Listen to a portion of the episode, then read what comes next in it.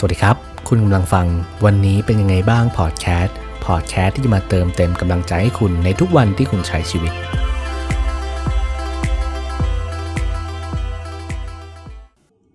ถ้าวันหนึ่งคุณต้องสูญเสียใครสักคนไป สูญเสียบางอย่างในชีวิตไป แล้วคุณจะรับมือกับมันได้ยังไงกันครับ ก็เมื่อเร็วๆนี้นะครับก็ได้มีลูกเพจคนหนึ่งนะครับ ก็ได้อินบ็อกเข้ามาระบาย แล้วก็เล่าเรื่องให้ฟังนะครับ จริงๆเขาก็เป็นเด็กต่างจังหวัดคนหนึ่งเนาะที่แบบกำลังทำงาน แต่ก็ได้เจอกับเรื่องที่ยอมรับได้ยากนะครับ ก็คือเขาได้ทักมาเมื่อประมาณช่วงกลางคืนแหละครับเขาก็ได้บอกว่าจริงๆเนี่ยคุณแม่ของเขาเนี่ยก็ได้ป่วยเป็นมะเร็งระยะสุดท้ายเนาะแล้วก็อาการไม่ค่อยดี เขาก็ได้แบบ สอบถามระบายต่างๆเนาะเราก็แบบให้ได้แค่กำลังใจออกไป พอเช้าอีกวันหนึ่งเนี่ยเขาก็ได้บอกผมแล้วแหละว่า เออคุณแม่เขาได้เสียไปแล้ว ก็ได้ถามถึงวิธีรับมือต่างๆเนาะจริงๆโทรไปเองก็ถ้าเกิดเจอเรื่องอะไรที่มันแบบ อาจจะแย่ขนาดนี้เนี่ยเอาจริงทุกคนก็ไม่สามารถที่จะรับมือได้ในตอนแรกหรอก ถึง คุณเก่งแค่ไหนก็ตาม หรือว่าอ่านหนังสือมาเยอะ รู้ how to มากมาย รู้วิธีทำให้ตัวเองลุกขึ้นมาได้เนี่ยเยอะแยะมากมายเลย แต่เวลาที่เรามาเจอปัญหาด้วยตัวเองเนี่ยหลายๆคนก็ล้มครับ บางทีมันก็ไม่ใช่เรื่องที่เราจะรับมือได้ง่ายเหมือนกัน ถึงเราไปอ่านเรื่องคนอื่นมาแล้วรู้สึกว่า เฮ้ยพอเจอปัญหาเนี่ย เราต้องเลี้ยวแบบนี้ หักโค้งแบบนี้ รับมือกับมันแบบนี้ แต่พอเราเจอจริงๆเขาแล้วเนี่ย มันไม่เห็นเหมือนที่เขาบอกเลย มันไม่เห็นจะง่ายเหมือนที่เราอ่านเลย แน่นอนว่าจริงๆชีวิตมันแตกต่างกันอยู่แล้วเนาะแต่ละคน คือบางทีเราก็ไม่ได้เข้มแข็งตลอด เราไม่ได้มีความสุขตลอด เรายิ่งเวลาที่เราเจอเรื่องแย่ๆเนี่ย ยิ่งเจอครั้งแรกด้วยเนี่ย มันก็ทำให้เราอ่อนแอได้เหมือนกัน ไม่ว่าจะเป็นปัญหาที่มันไม่ได้ใหญ่มาก แต่เราไม่มีประสบการณ์ เราไม่เคยเจอมาก่อนเลยเนี่ยโหแน่นอนเราก็รับมือได้ยาก แล้วส่วนมากเราก็จะล้ม แต่บางทีเราก็ลืม พอเราไปเจอคนอื่นที่เจอปัญหาเดียวกับเราเนี่ย เราก็ได้แต่ไปบอกเขาว่า เออเดี๋ยวต้องทำอย่างนี้นะแล้วเราก็จะผ่านไปได้ แต่เราก็ไม่เข้าใจเหมือนกันว่าทำไมเขาทำไม่ได้ ก็เพราะว่าตอนแรกเราก็ทำไม่ได้เหมือนกัน เขาทำไม่ได้ก็ไม่ใช่เรื่องแปลก วันนี้ก็เลยจะมาพูดคุยกับ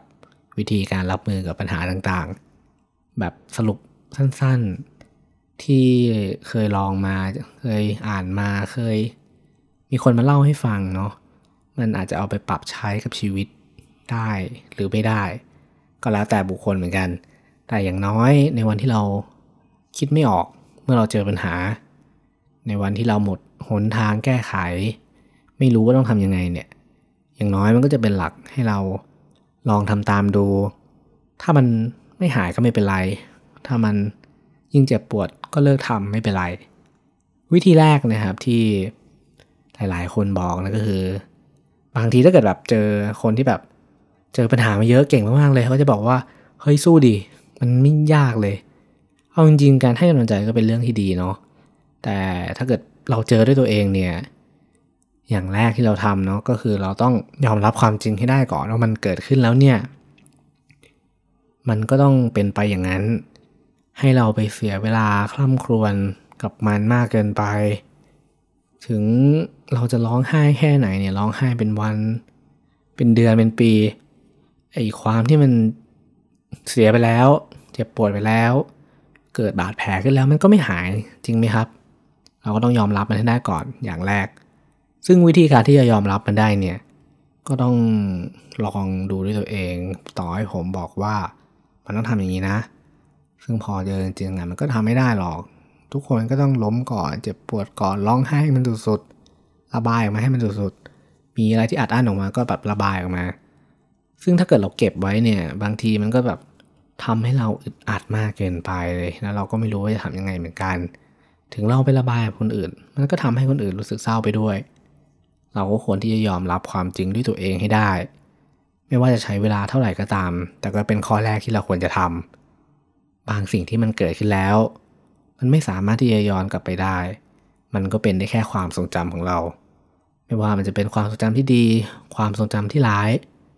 เราก็ต้องยอมรับมันให้ได้อย่างที่สองนะครับเมื่อปัญหาเข้ามาแล้วเรายอมรับความจริงได้แล้ว เราก็ต้องมาทบทวนตัวเองนะว่าจริงๆเนี่ยพอมันถึงจุดที่แบบเฮ้ยเราสูญเสียอะไรไปสักอย่าง เราล้มเหลว หรือว่าบางเรื่องเราไม่ประสบความสำเร็จเนี่ย เราก็ต้องมาดูตัวเองแล้วว่าเราถ้าเราทำยังไงต่อ บางเรื่องมันอาจจะแบบแค่เรามานั่งดูตัวเองว่าเฮ้ยพอเราเป็นอย่างนี้เราก็เลยไม่ประสบความสำเร็จแบบนั้น บางทีมันก็จะแก้ปัญหาได้ถ้าเกิดมันไม่ใช่เรื่องที่ใหญ่มากแต่บางทีถ้าเกิดเราสูญเสียใครสักคนไปเนี่ย เราก็ต้องมาทบทวนตัวเองว่า ถ้าเกิดไม่มีเขาคนนั้นแล้วเราจะใช้ชีวิตยังไงต่อ ชีวิตที่เรามีแล้วตอนนี้เนี่ย มันพึ่งพาเขามากแค่ไหน เราจะปรับเปลี่ยนชีวิตเราได้ยังไงเนาะก็ต้องมาทบทวนตัวเองดูตัวเองให้หมด หลังจากเราที่ทบทวนตัวเองได้แล้ว รู้ว่าตัวเองอยู่ในจุดไหนแล้ว หรือว่ารู้ว่าจริงๆเนี่ยปัญหาเกิดจากตรงไหนแล้วเนี่ยขั้นตอนต่อไปเราควรที่จะต้องวางแผนคร่าวๆให้กับชีวิต อาจจะไม่ต้องละเอียดมากก็ได้ แต่เราก็ควรจะรู้ว่าเฮ้ย ในอนาคตข้างหน้าอีกสักเดือนสองเดือนเนี่ยเราต้องทำอะไร หรือบางคนอาจจะสูญเสียใครสักคน เราไม่รู้ว่าจะทำยังไงกับชีวิตต่อ ไม่มีทางที่จะเดินต่อ เราก็ควรที่จะรู้หรือว่าควรที่จะแบบไม่ปล่อยให้มันหายไปโอกาสที่เราจะต้องมี บางคนนี่แบบอาจจะต้องเข้าศึกษาต่อ หรือว่าอาจจะต้องสอบกลางภาคปลายภาค แล้วเราปล่อยให้มันหายไป เพราะเรามัวแต่เศร้าใจอยู่ บางทีโอกาสนั้นเนี่ย ถ้าเกิดเรารวบรวมสติ รวบรวมสมาธิดีๆ เราก็ทำมันก่อนได้ ถ้าเกิดเราทิ้งโอกาสนั้นไป บางทีอาจจะรอนานกว่านั้นรอเป็นปี ซึ่งมันจะทำให้ชีวิตเราอาจจะแบบเขวไปสักพักหนึ่งเลย ซึ่งเราลองทบทวนแล้วก็วางแผนคร่าวๆ ให้มันแบบลงตัวกับชีวิตก่อนก็ได้ บางทีไม่ต้องเก่งมากก็ได้ แค่รู้ว่าต้องทำอะไร รู้ว่ามันจะไม่ส่งผลกับกระทบกับชีวิต ของเราข้างหน้าเนาะอันนี้ก็เป็นข้อที่เราควรทำเมื่อเราเจอความเจ็บปวด เจอความล้มเหลว อย่าเอาความล้มเหลว ความเจ็บปวด หรือความเศร้าเนี่ยมาทำลายชีวิตตัวเอง ถ้าเกิดเศร้าได้ก็เศร้าให้มันสุดไปก่อน แล้วค่อยมาทบทวนตัวเองวางแผนคร่าวๆ แล้วก็บังคับตัวเองให้มันทำให้ได้ ขั้นตอนสุดท้ายหลังจากที่เราวางแผนแล้วทบทวนตัวเองแล้ว ยอมรับตัวเองได้แล้ว เราก็ต้องพาตัวเองกลับมาสู่ชีวิตปกติให้ได้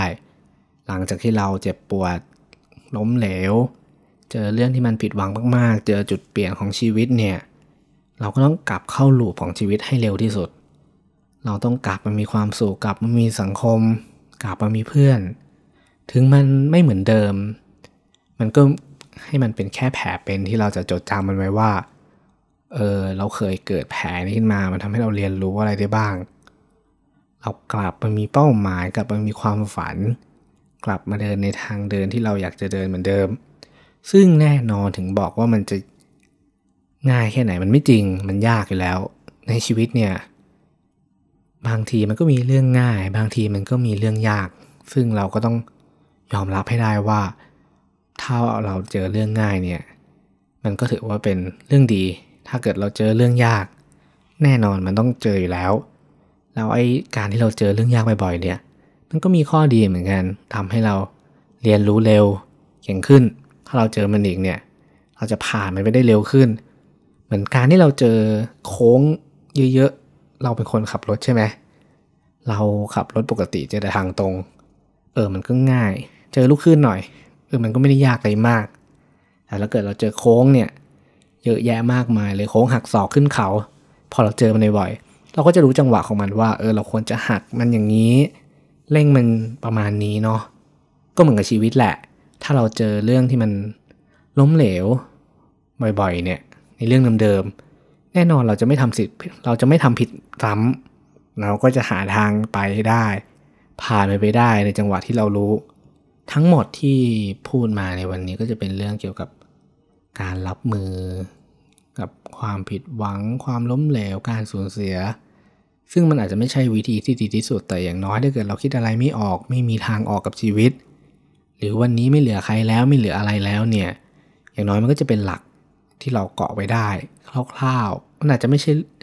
ทฤษฎีที่แบบมาจากผู้เชี่ยวชาญ แต่แน่นอนว่าทุกคนเนี่ยมันมีทฤษฎีของชีวิตอยู่แล้ว เราเรียนรู้อย่างละนิดอย่างละหน่อยก็ได้ ถ้ามันไม่โอเคก็ไม่ทำก็ได้ หรือว่าถ้ามันดีก็เอาไปปรับใช้อย่างละอย่างละหน่อย ก็ผมก็หวังว่าทุกคนเนี่ยจะไม่ได้เจอความเจ็บปวดทุกวัน ไม่ได้สูญเสียใครไป แล้วถ้าเกิดเรายังมีคนข้างๆอยู่เนี่ย เราก็ควรกอดเขาไว้ให้แน่น เพราะเราก็ไม่รู้เหมือนกันว่า เวลาจะพลากใครจากไปเมื่อไหร่ หรือพรุ่งนี้เราจะไม่มีใครอยู่ข้างๆเราก็ได้ เราควรที่จะแสดงความรักกับคนนั้น กอดเขาไว้ มีอะไรก็บอกเคลียร์กันให้ดี แน่นอนว่า ชีวิตของเรามันไม่ได้ยืนยาวนัก แล้วก็อยากให้ทุกคนมีความสุขกับชีวิต ใช้ชีวิตให้เต็มที่สำหรับวันนี้ขอบคุณและสวัสดีครับ